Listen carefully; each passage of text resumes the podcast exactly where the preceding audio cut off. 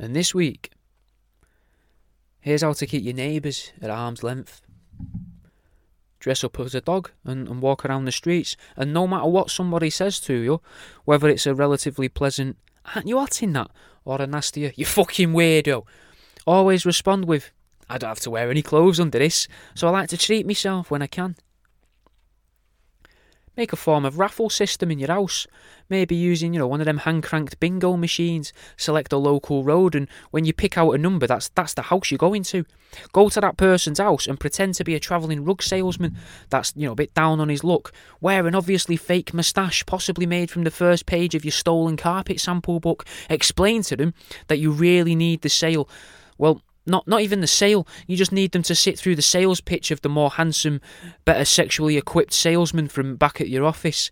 And if you manage to wear them down enough and they actually agree to it, remove the moustache, place it back in the carpet sample book in the hole that you took it from, in the perfectly shaped moustache hole, call them an idiot to the face, and tell them that you live round the corner at another neighbour's address print off new bus timetables and replace every other bus stop along the routes that you don't normally use. That way, you won't forget and mistakenly use your personalised bus timetable and not the actual bus timetable issued by the company.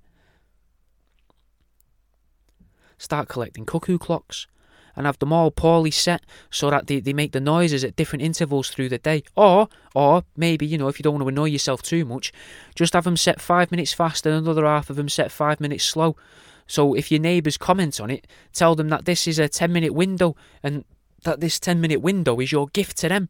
The power hour between the favourite shows, reminding them to put the kettle on and, and repeating again to tell them that they've already missed the first five minutes of the next show.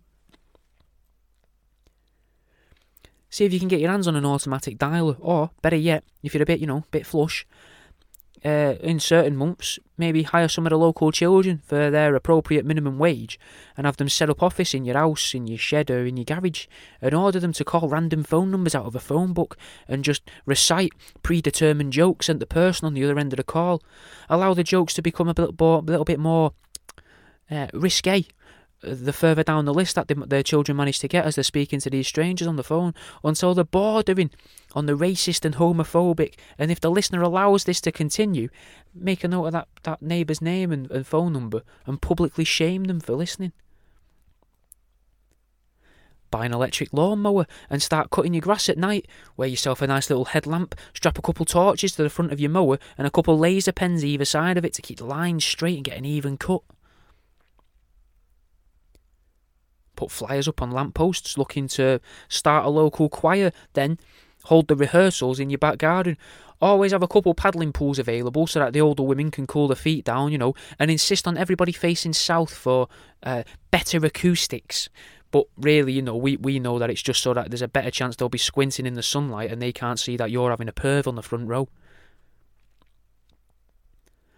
Buy yourself loads of those whistling gnomes dismantle them, and then place the sensors in plastic bags around your road. Hide them in in soil, um, walls, trees, you know, above in above the path, to the side of the path, in the hedgerows, anywhere where you think they won't get spotted. But only do it once a month and only leave them out for 24 hours at a time. Not in case somebody steals the batteries, but so that nobody believes the people that do notice them. Then, after a few months, call a local meeting for the people affected by the phantom whistler. Work together to try and figure out who is doing it or, or what's causing it, and then after a year or so, just admit that it was you all along. When you've discovered your neighbours' birthdays, post some cards through the door using second-hand stamps so that they look real, but don't reseal the envelopes.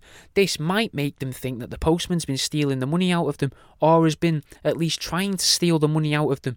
And then to make it a little bit more believable, if you know when they go to work, you should leave an envelope that says, for postie on your neighbour's doorstep once a year, you know, around this time, so that the postie either acts weird and overly friendly to your neighbour or actually thanks your neighbour outright for the money, causing a huge miscommunication and a bit of light entertainment for both you and your children. And that's the end of this week's Here's How.